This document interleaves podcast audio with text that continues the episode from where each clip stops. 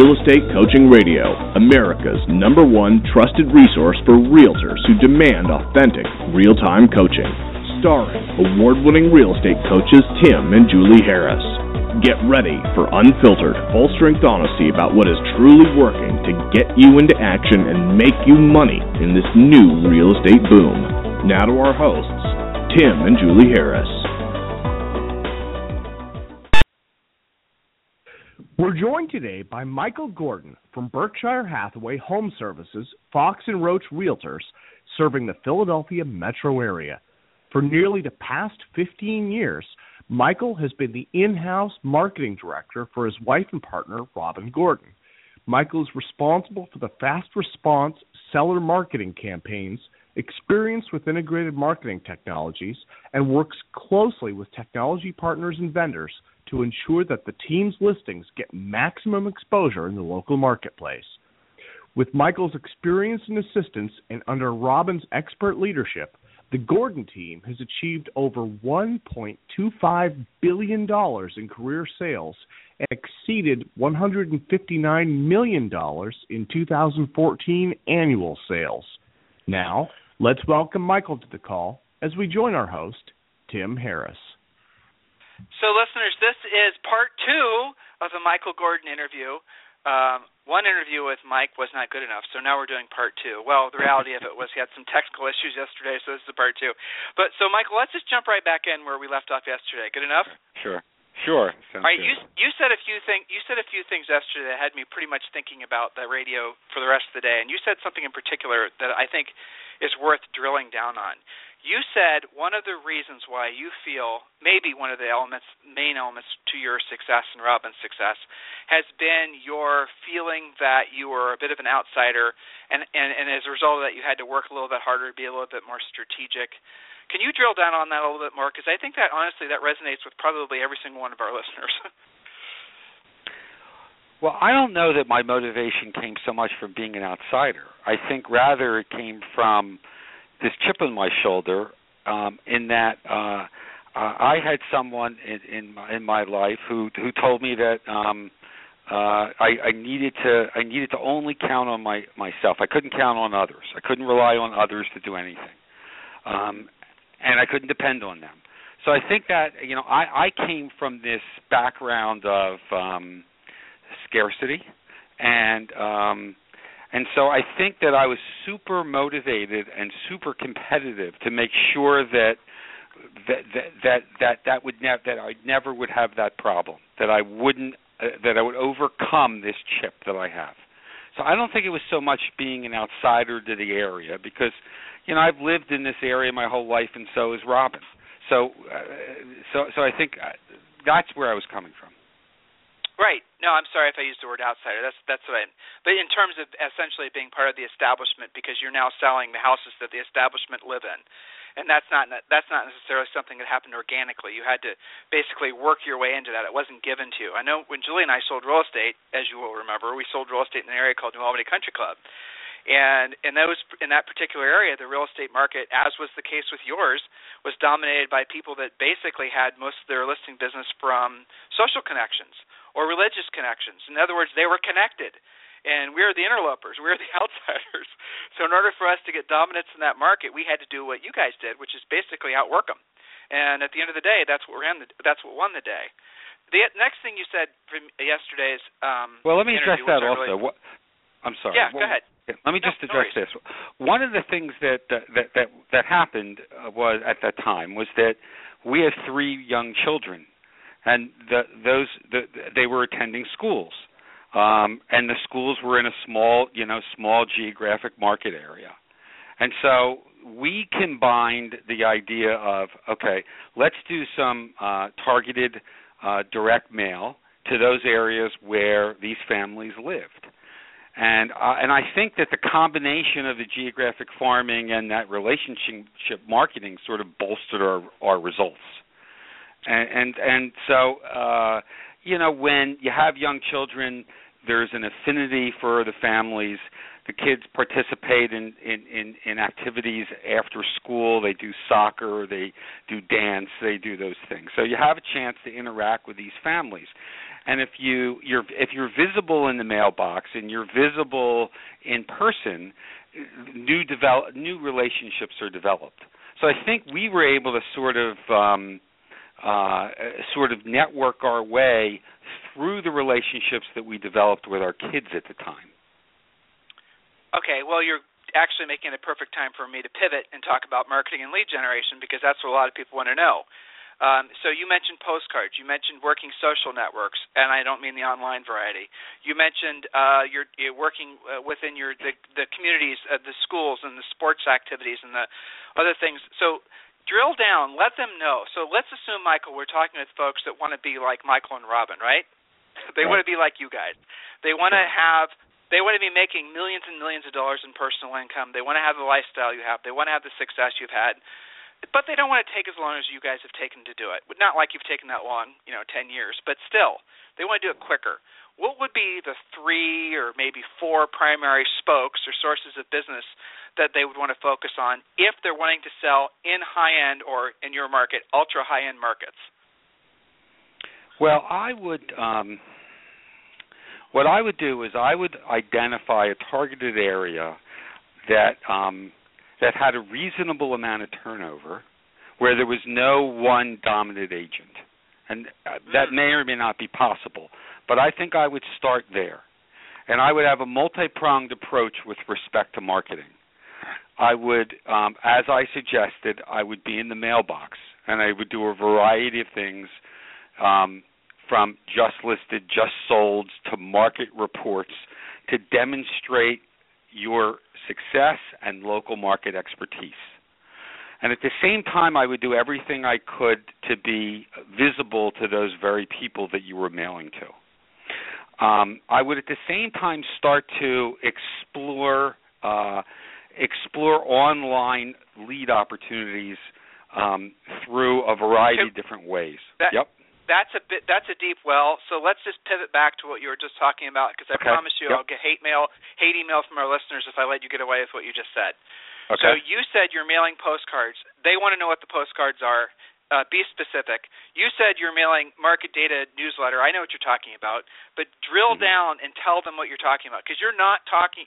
You are talking about pieces that look beautiful, that are professionally designed, uh, that aren't being provided by your broker, that were um, that have established a high-end looking brand for you guys. It was unique to Michael and Robin Gordon, but you're not talking about something that's that sophisticated. So let them know. Give them some details.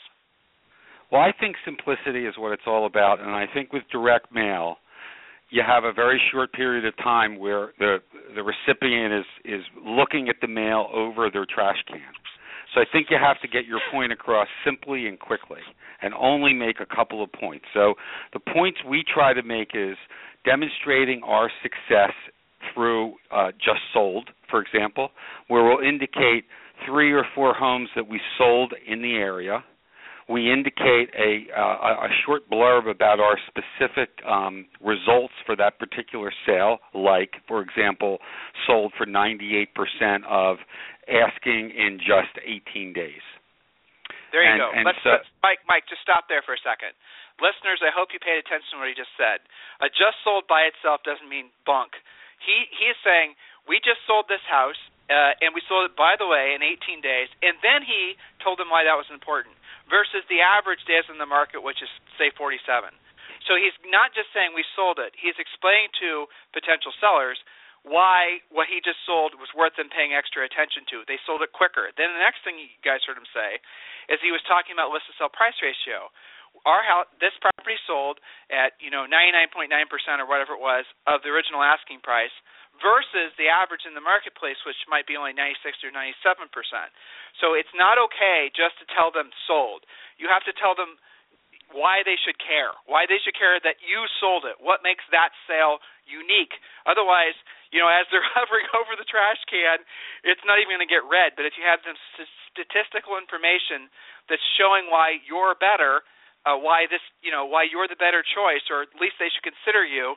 Um, you know, that's the type of information that's compelling. Excellent, Michael. Any other little suggestions on yeah, the direct yeah, the other other th- specifically? Yes, the other thing that we do on that postcard is we include a testimonial for one of the sellers who whose homes were sold that we're featuring. So we have we have multiple homes that we're presenting with a blurb about each one that that, that describes the result. Um, a testimonial, and on the most recent campaign, we added something new, and um, and, and we've added a tagline that says "Robin sold it." So on the postcard by uh, you know it, it says Robin sold it, and we've been we've been including that on our signage as well. A similar kind of uh, you know round circle on the sign that said Robin sold it. And even in the high end, it's interesting. We're starting to get a lot of traction with that, where people are repeating that line to us. Um, we go into a listing appointment. and They say, "I want a Robin sold, sold it on our sign someday." So it's funny the way little, you know, simple tends to work. But don't you think it's also well, listeners hear what he just said. Simple works. Make your message quick and, and succinctly, and you know, obviously uh, effectively. But also, uh, don't be fearful of little gimmicky things like what he just said, because at the end of the day, what's the most important thing to any seller, Michael? What is it that they're looking for ultimately? The highest price and most favorable terms and the least aggravation. And the sign that says sold, right? Sold, at the end of the day, yeah. that's what they're hiring you to do. And sure. um, listeners, uh, don't confuse a service with a result. That's the other thing I know a lot of agents do, is they'll try to sell the service, but ultimately what the seller wants is a result. Don't be confused about that. If you're going to spend, if you think they're buying you because of the wonderful team and your service and all the rest of it, trust me when I tell you that is maybe 10% of the decision.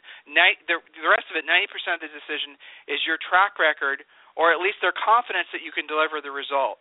Um, you know, so that's what Michael's Cards does and his direct mail does. So, you know, they're buying the result. They're not buying the service. Don't forget that. Newsletter. You do a newsletter still, correct? Yes. Yes.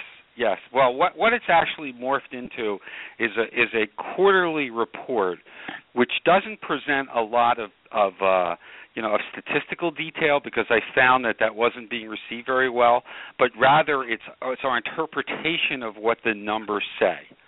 So uh, what we do is we, we we evaluate the the numbers and we say in our market, this is what's happening, this is the trend, you know, and and and we find that to be uh, you know, more well received by by the by the uh, by the recipients.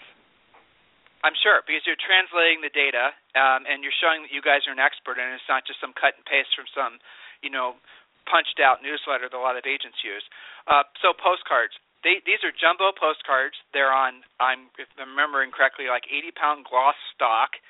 Um, they're like what five by seven or what? What's the? They're actually not, lar- They're larger than that now. Where the the the the post office allows for a larger size than uh, than uh, eight. I, I can't remember the exact dimensions, but I was doing smaller cards, and I and I and I found out that a larger size would would not increase the uh, the cost of the postage. So I increased the size to the to, to the maximum I could, and and still have the same postage cost. So let's go postal nerd on these guys. Uh, yep. uh, carrier route sorted is what he's talking about. So you guys just Google that and research it on your own. But he's he's direct mailing to a carrier route, which does make it so your postal rate is less there's some uh, they treat the carrier route stuff like they treat catalogs, which in other words means they can deliver it when they get around to it. You know, so it's not as consistent as a first class stamp. Uh, so research that on your own. Okay, so the larger format and, is important because. Go ahead. Yeah, and and the the the the the key area that you just mentioned is that the the geographic the, the, focusing on a geographic area where you're concentrating on a specific area is really important. So not only do you get the most cost-effective rate for the mailing, but it's but it but it's it, it maximizes your results to concentrate in an area where ultimately you'll have you know sale signs, you'll have sold signs, and that They're local market will see. Pardon me. Right. It's reinforcing. The postcards yes. are reinforcing the personal contact, are reinforcing the sold signs, are reinforcing they seeing you guys volunteering it. It's all basically, uh, uh, you know, kind of a tartan of success. And I want to I want to show all the elements to that. So let's we'll, we'll but let me drill down these extra points. A larger format postcard, I'll answer the my the question I was asking you, are important listeners because if you have a larger format postcard and they take all their mail out of their box and it's just a normal postcard, it's going to hide behind their utility bill and it will get tossed you know they just won't pay attention to it, or it'll slip inside a catalog or some other something, so they won't pay attention to it. But a larger format card benef- is beneficial because literally it's just bigger, and bigger means they're going to have you're going to increase your likelihood that they're going to see it. Um, so there's that. How many postcards do you mail out per month? We're doing uh, right now about fifteen thousand. Okay, you didn't start out at fifteen thousand though. No, I started. Uh, you know, I, I, you know, you eat the elephant one bite at a time. So uh, I think we started at somewhere around five thousand. We focused on that smaller, you know, area that we tried to, you know, get dominate and get as much traction, and then scaled it larger the time. Um, so the uh, cost per how frequently do you mail, and what's the cost per card? All in. All in, I think it runs around uh, twenty twenty nine cents or so. All okay. in, I'm I'm printing I'm printing a year's worth of of cards, and ahead of time. Uh, ahead of time, so that way I don't have yep. to, you know, constantly deal with it, and um, and so you know we're sending them about uh, once uh, once a month. Okay, so you're talking about spending on average less than five thousand dollars a month to mail fifteen thousand cards. Did I do the math correctly? Yep, that's right. Okay, all right. So let's hover there for a second, listeners. The actual number is forty three fifty. So he's talking about something that's unique. That's you know, it just his. One of the things Michael's always done well. He's not going to give himself credit for this. Is he and Robin have a fantastic eye for um, design, and the cards themselves are beautiful. The logo they have is I don't know how much you've changed it since you know past over the years, but the the way that their marketing looks made it so that all their competitor stuff looked like it was from the 1970s. So it was elegant, it was modern, it was classy without being brash, and you know there's a balance to all that. He he hired. Uh, a boutique design firm out of New York City to come up with this. Now, this was back before you had companies that, you know, or have proliferated the marketplace, all these Elance types that'll go out and do some great design work for you for nothing. But he spent originally, now this was, you know, years and years ago, he spent originally tens of thousands of dollars to get all this stuff right.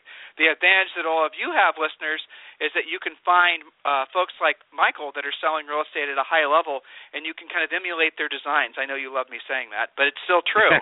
you know, yeah. right? Well, you do yep. a little bit of that too. I mean, you're paying attention to what top producers are doing, and you're doing a little copying yourself. Yes. Tim, there there's no reason to reinvent the wheel. Amen, brother. Nicely said, right? well, you remember that Chinese proverb, right? A smart man learns from his mistakes. A brilliant man learns from the mistakes of others. the nice, the nice thing about real estate is we have so many great examples of things uh, of of mistakes that we can avoid if we just pay attention to it. All right, so that's the direct mail piece.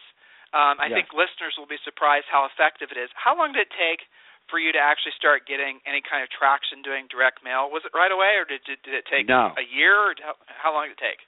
It took. It, it was surprising. In fact, I remember when we we sent out our first cards, not getting any response at all, and I called the uh, the the advertising agency, wondering if the cards were actually sent because I couldn't believe we got no response. but it but it actually is sort of like you know you're making you're making a long term commitment to this, and it, it it it it takes a while. I think it took at least a year before we started to see any results at all. So If you're going to if you're going to select a geographic farm, pick a size that uh, you can afford to stick with it and be persistent for that period of time before you before you get results. Well, you said something else, right, which is really important, and I shouldn't have let let it get by. You need to drill down on where you're going to mail. Michael started to talk about um, doing some MLS homework ahead of time, knowing what your headwinds are going to be in terms of your competitors. And generally speaking, Michael, it's very rare to find a market where there isn't a real dominant number one and number two agent. But what you'll find, guys, when you get in the MLS is the number one agent will usually be doing twice the production of whatever number two and three are. Um, but that still doesn't mean that those markets still can't be attacked by a fresh approach because what happens is especially in small enclaves like where Michael works, I mean small with quotes around it, they'll the sellers actually kind of get burned out on having so few choices, so few options. yeah, you know, they'll actually look for somebody that's doing something different, uh, uh, you know, taking a more um, maybe aggressive isn't the right word, but a different approach to how to get homes sold. And then um, another thing that you could, should be strategic about is choosing an area where there is turnover. There's certain areas where people just don't move. Well, mailing postcards there is just dumb. Uh, and there's, you know, you look for the days in the market. You want to know the macro trends that are affecting that market. You want to know that, for example, if you're going to start investing real dollars into a particular geographic area with direct mail, that it's going to be viable 24, 36 months from now. So you might want to look at the employment trends in the area. You might want to make sure that there's nothing that's going to make that particular community you're thinking about farming look obsolete in comparison to say a new construction area that's going in across town. That happened in our market in Columbus, Ohio. There was this beautiful area called Muirfield, but when New Albany started getting developed, it was clear on the other end of town.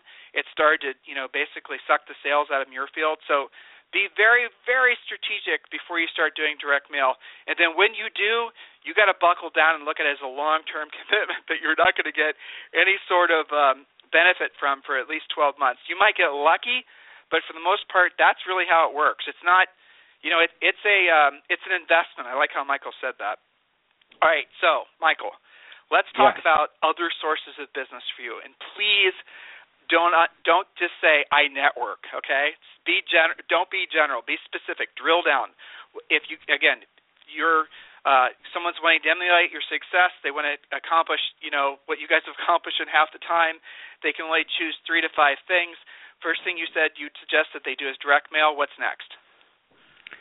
Well, we had a lot of success with open houses, uh, mm. and and and interestingly, um, there's an opportunity to not only pick up buyers but also um, sellers as well, because we found that sellers are out in the neighborhood looking at homes to try to find uh, who they're looking they're looking at competitive homes because they're going to put their house up on the market so they want to see what the competition is but then they start to meet the realtors and so um, we found that we met a lot of prospective sellers through that uh, through that approach. The other thing that we did was we we we did uh, uh, sneak preview neighborhood open houses. So I don't know if you're familiar with that, Tim. Sure, of course, but describe yeah, to the yeah, listeners. Okay, so the sneak preview neighborhood open house was an open house which occurred before the before the the regular open house and it, and we invited the neighbors to the house with a thought that perhaps um, they might have someone who would be interested in uh, in that particular house because they're so fond of the neighborhood. But it also gave us a chance to meet them under really favorable circumstances. So again, this was a way to to network with these you know with these local people who were in our you know geographic farm under the most favorable circumstances possible. So I think open houses were were uh, were very important to us to gain traction in the beginning. Again, um, half the folks that walk in, generally speaking, and the sneak previews, you're inviting the neighbors. Just listen to everything he's saying, guys, and chances are those neighbors. Uh, you know, you're establishing a relationship with them. There's some rapport. There's some level of comfort. They're seeing that you're making an extra effort to get the property sold, and you know, Michael, here's an interesting question. How sheepish are you guys about finding out someone's motivation? A lot of realtors hold themselves back because they're afraid to ask relatively direct question to find out, take the temperature of the actual lead. Uh, what's your mindset about that? Well, I think it's really important to find out what the motivation is, and I think the you know the the key the, the I, I know a lot of uh, the key question is when. You know we can talk about you know what they want and where they want to be but the when they want to move is the most critical question of all. And i do know that uh that the idea of uh you know of of of, of approaching approaching people and and sort of being direct might be outside their comfort level but that's what it's all about it's it's asking asking those kinds of questions um and doing it in a professional way but i think it's critical so, listeners, for example, when you run across a buyer, um, you know, there's a prequal. His coaching clients is actually, I'm just message this to you. Use the scripts, at least the first like seven questions, exactly the way we've written them. The third or fourth question is, by the way, which house in the neighborhood are you thinking about selling? When you're talking with a buyer prospect, make sure you ask that question right off the top. Because what's going to happen is a lot of you guys try to establish rapport, you try to make them like you, you try to find commonalities, you try to fake friend them, right? So in the midst of fake friending them, they know what you're doing. They're not going to want to nine times out of ten they're just going to want to get away from you and get off the phone. So when you first get them on the phone, use the script and ask them. You know, third question down from the script, uh, coaching clients, make sure you use it. Is by the way, which house in the neighborhood are you thinking about selling? You will find you'll be stunned and amazed how frequently they actually have not necessarily a primary home, but other properties that they are thinking about selling. So, Michael, here's an interesting um, question. A lot of uh, or challenge I think a lot of our other high-end coaching clients have had on the coasts. I mean, this happened in New York. It happened in LA during the recession. You know, really at the end of the day, when you're dealing with really high net worth folks, they don't have to sell ever, do they? I mean, there's not really truly a have to sell situation. It's always just a strong desire to sell. True or false? Yes. That's I think that's entirely true and I think with a lot of those very high end clients the price is a function of what it's going to take to extricate them from the house. It has nothing to do with market. it has nothing to do with market value. It has nothing to do with comps. It has nothing to do with anything. But at what point at which they're willing to to, to let go and and and move on.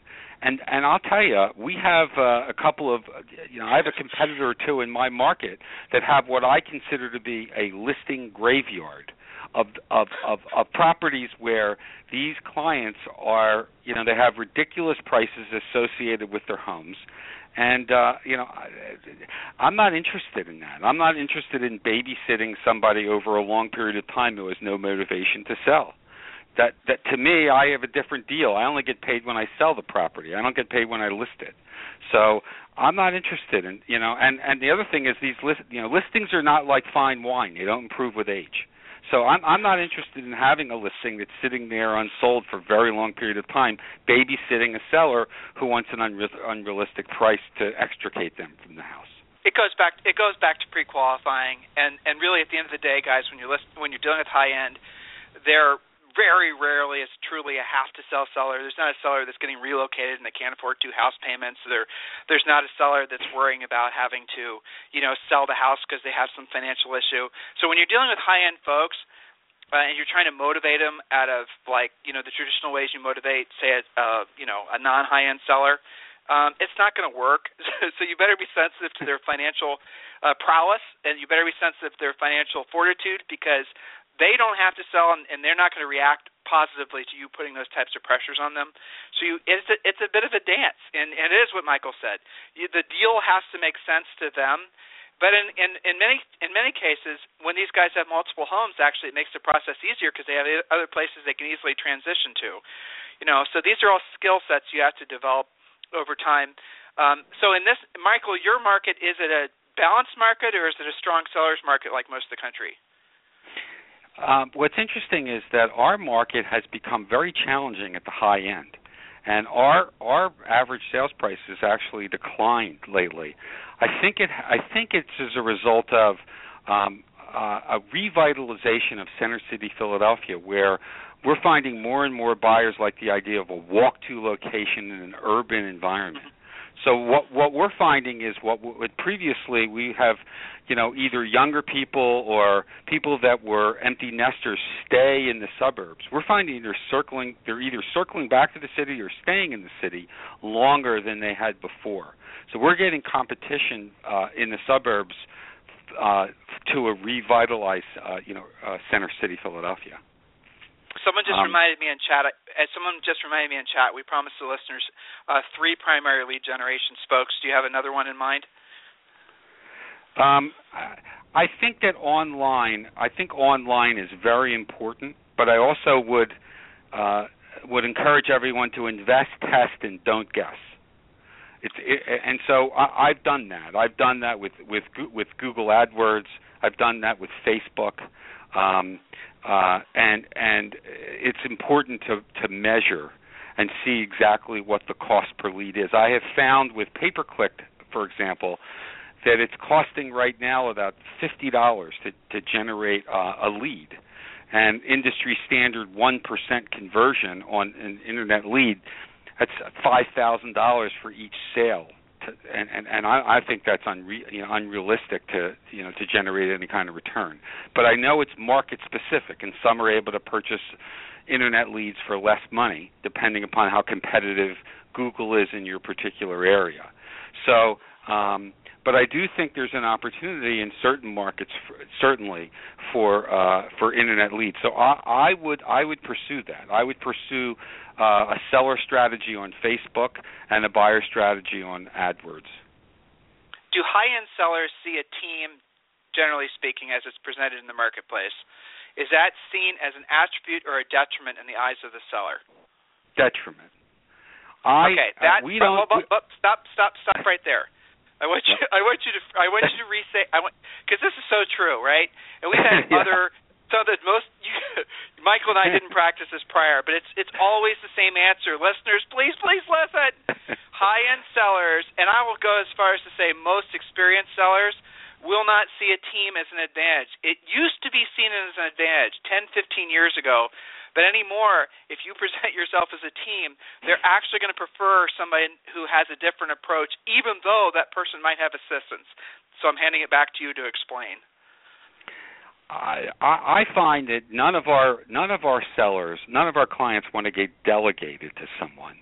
They the reason they hired us in the first place was because they thought that they were going to get they were going to get our attention and our expertise and uh, they're uh, I, they, they get very upset when they feel they don't have they're not getting uh, touches from us I don't care how frequently our our assistant reaches out with feedback uh, and with housekeeping issues. They need to hear from us, and if they feel like they're not, uh, they're going to go elsewhere. So I don't. I, I have never advertised ourselves as a team.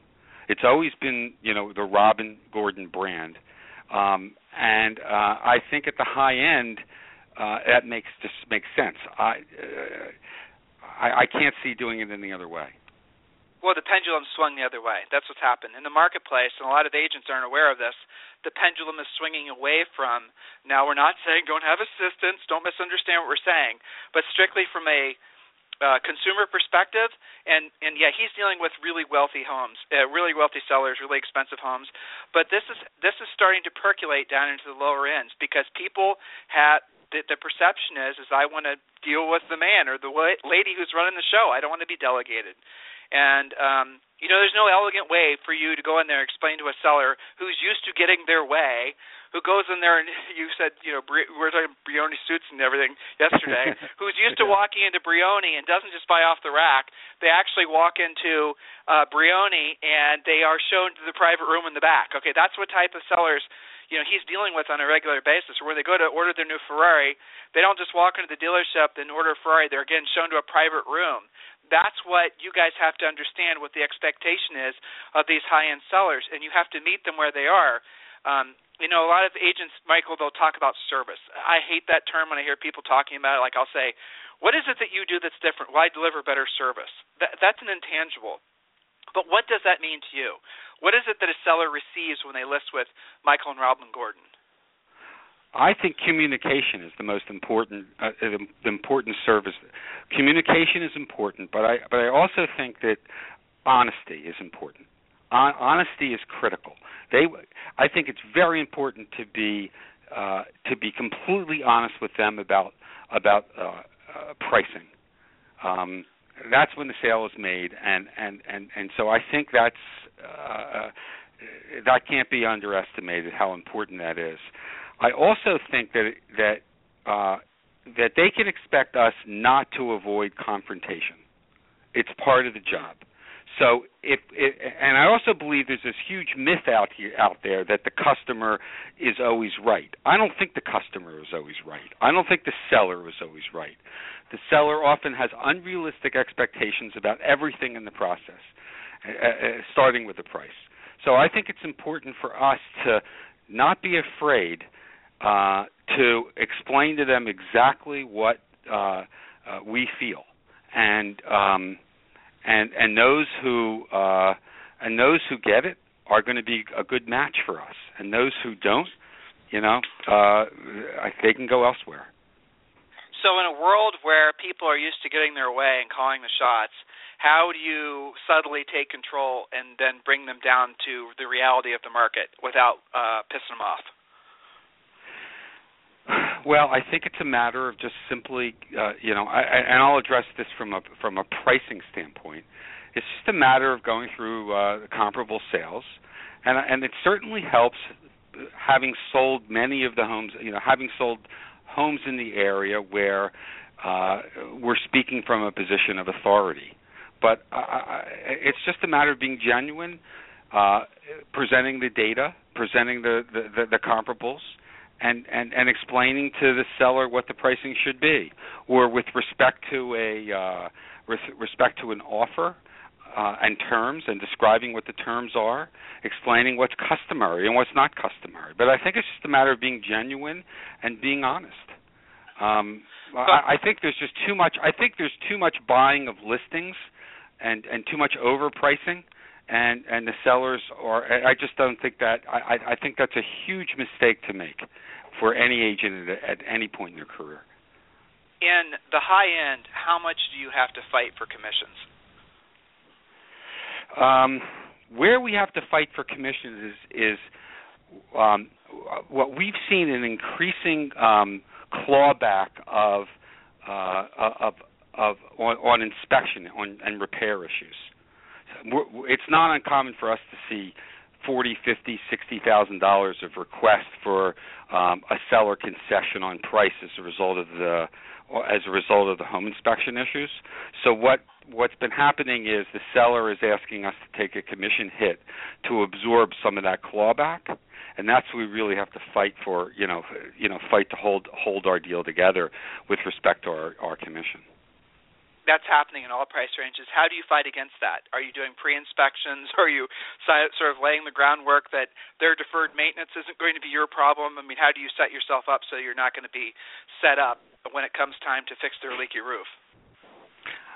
It's a matter of managing expectations on the front end, and when you and, and when you're when you're um, pitching the listing, you, we talk about the landmines and hurdles that have to that have to be overcome along the way you know one of the landmines that we overcome is the you know is the home inspection and we explain to them what to expect. The other landmine that has to be overcome is the appraisal. Um, so you know we talk through that in a, you know while we're pitching the listing so that the seller has some idea as to what's going to happen uh, uh, throughout the you know, process. So in a world where you guys are at the top of your well, I don't think you'll agree with this statement, but I'll say it anyway just so you can refute me. In a world where you're at the top of your game, where you guys have climbed the mountain that you set out to climb, you know, about a decade ago, what's next? Well, one of the things one of the things where I think I uh I made a huge mistake and and I would uh, I would certainly advise uh newer agents to to think through this but you know, we sell uh, an asset class. This that it's probably one of the best products in the world. You know, it has it has it has such an op- it has such such opportunities for for owners of, of, of real estate for to make money from appreciation and the tax benefits and the leverage that you get and, and, and, and particularly as a professional investor. I I made a mistake by not by not purchasing uh, rental properties um, in my career, and so uh, I, I, that, that's what I would like to do. I, I would like to start to to purchase investment properties and take advantage of um, you know the knowledge that we the local knowledge that we have and and and and start to start to uh, develop a portfolio of income producing um, properties. I think that I, well, I yeah. yeah real estate is the ultimate durable good. That's for sure. That's interesting that you said that too. I think listeners will all that, of everything we've talked about past two days. I bet you that's the one that's going to be the most impactful if you want to know the truth, because that really can't be. Real estate, guys, as an investment vehicle, is second to none. There's nothing, and it doesn't matter. Markets go up, markets go down, but there's no other type of investment where you can, not always, but where you can benefit from the de- depreciation from the appreciation and from the cash flow. There's nothing else like that. You know, a business doesn't necessarily, you know, have all those benefits. Some will, that's the argument, right? Well, I started my own business. Well, you know what, you could, but it's you know, real estate for the most part is a passive thing. Stocks don't deliver on all three of those uh, categories. So real estate really is second to none in terms of a way of building long-term wealth. Um, so listeners, and, listen to what he said that's fantastic that you were honest about that. Thank you. And it's true, and and it's true of, you know, I don't care how much money you make selling selling real estate. It's almost impossible to get rich. And I think that's mm-hmm. the reason, you know, you've said that realtors don't retire because they can't. The way you get rich is not by selling the real estate, it's by owning it. And this is true of business owners where, you know, they have a business, they've owned it for 60 years and they happen to own the real estate and at the end of the day, the real estate is is is where when they sell the real estate that has more value than the business. So, um I, yeah, you're reminding me of a really funny real estate client I had like 20 years ago. This guy uh, was looking for this really big estate in uh, you know in Columbus, and as uh, his way that he built wealth, Michael, is exactly what you just said. In the 70s, he had a bunch of roller skating rinks. You know, you remember those? Yeah. And well, roller skate roller skating was a passing fad, but he had all the real estate paid for, and so all those roller roller skating rinks uh, became locations for big box stores. you know, they put they put a different elevation, and he put all these ridiculous long term leases to, you know, and and that's that's how he pivoted. Now he became really rich off the paid off real estate. Yeah, and I like what you said too. Real estate itself, selling real estate won't make you rich, and rich is where your money works for you, and you no longer have to work for your money. You have to reinvest the profits that you make from selling real estate, which gets back to another recurring issue: is if you have no profits from your real estate business, you want to have everything to reinvest, and you'll never be able to build wealth. So it's uh, you know these are all little truisms, and it's and it's nice to hear someone uh, at Michael's level telling you guys reinforcing really the message that we tell you every single day on the radio because he just hit on three of the high points that we talk about uh, most days. So, Michael, one last question, albeit self-serving, but I'm going to ask it anyway. Uh, coaching, what has it meant to you in your success? Well, um, it's so it's actually just it's it's so great, Tim, to have seen what you've accomplished, having you know uh, been one of your very first uh, coachees. So um, uh, but but I can I can say that you were so instrumental to what uh, what I've achieved, and I think it gets back to you know not re- reinventing the wheel yourself. I think I was able to get a fast start because I benefited from your experience and the experience of uh, you know of uh, of your insight, of your accountability, um, and uh, I, I I don't think we could have gotten the uh, the quick the quick resp- the, you know the, the sort of the rapid ascension that we did without coaching at that point in our in our career. So I don't think you can. I think you need to do it right away in your career. I would I would make that investment, and I know it'll pay off. It certainly did with us. Well, so you're going to send me 10% of all the revenue you guys have earned for the last 10 years, right? that that was the deal we had, right? I, I don't remember. Uh, no. well, I remember writing out a check to uh to my competitor if I didn't if I didn't accomplish oh, yes. something that was you know. oh, I think it was a gal too, wasn't it? was exactly. It, wasn't it? Yeah. it was. I remember. Uh, well, listen, Michael, we went way over. You've been very generous with your time. Uh, I think without knowing it, you're more motivational and more inspirational than you think. I really love the fact that you're at a point where you are really embracing the whole idea of you know contribution and, and giving back to the industry. In, in my opinion, Michael, and, and you and Rob, and you know, I are living testaments to this. There really is no other business um, that you can get into as an entrepreneurially minded person that's better than selling homes. Just I don't even think commercial real estate's not as good. People will argue tech companies and all the rest of it. No, what you guys are doing now, your real estate licenses, you at some point had some inspiration to get your real estate license. This really is an industry without limits. And if you're not experiencing that, if you're not really completely uh, living and loving that mindset, you know, you do need to seriously check yourself on that because it's chances are it's your mindset that's holding you back from experiencing literally millions and millions of dollars in personal income. When Michael said he and his wife have earned over a billion dollars or have added over a billion dollars in home sales, a billion and a quarter, something like that. Some of you are doing the math in your heads. You're multiplying by uh, 3%.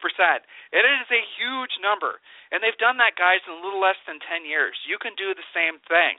Be strategic, be smart, take action. That's the most important thing. And as always, if there's anything we can do for you, request a free coaching call.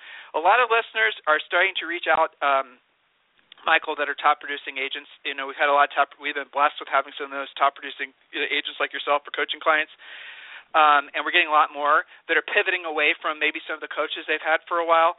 If you guys, if that, if that's you, I want you to email Julie and I directly at tim at timandjulieharris.com and Julie at timandjulieharris.com. And uh, Julie and I are, are considering, and we probably will, take on 10 private clients each. Um, as a lot of you guys know, we haven't been taking on private clients for years, but we're considering doing it because, frankly, we love doing it and it keeps our skill set frosty. So uh, if you're a think you might be a good fit, uh, let us know. And, and and of course, if you're if you're not ready for Julie and I personally, we have what I believe to be some of the best, most talented, sincerely uh, service-minded coaches in the industry who will also be potentially a great fit for you as well. So, Mr. Michael Gordon, I sincerely appreciate um, connecting with you. I sincerely sincerely appreciate your time on the radio. And uh, you know what? Thanks for being a friend for all these years too. I appreciate that as well. Feeling is mutual. Thank you, Tim. Uh, listeners, we'll talk with you on the radio tomorrow. Don't forget to do as always after every radio show. Please do share this with as many other agents as you can. Uh, let Michael and Robin Gordon's success story be the inspiration for you to build your own uh, dream business. That's what it's all about. Is there anything we can ever do to help? You guys got the information on how to reach out. Have a fantastic day, and we'll talk with you on the radio tomorrow. This program has been a presentation by Tim and Julie Harris, Real Estate Coaching. For more information on our real estate coaching and training programs, visit our website at timandjulieharris.com. Remember to tune in weekdays at noon for upcoming shows, and until next time, thank you for listening to Real Estate Coaching Radio with Tim and Julie Harris.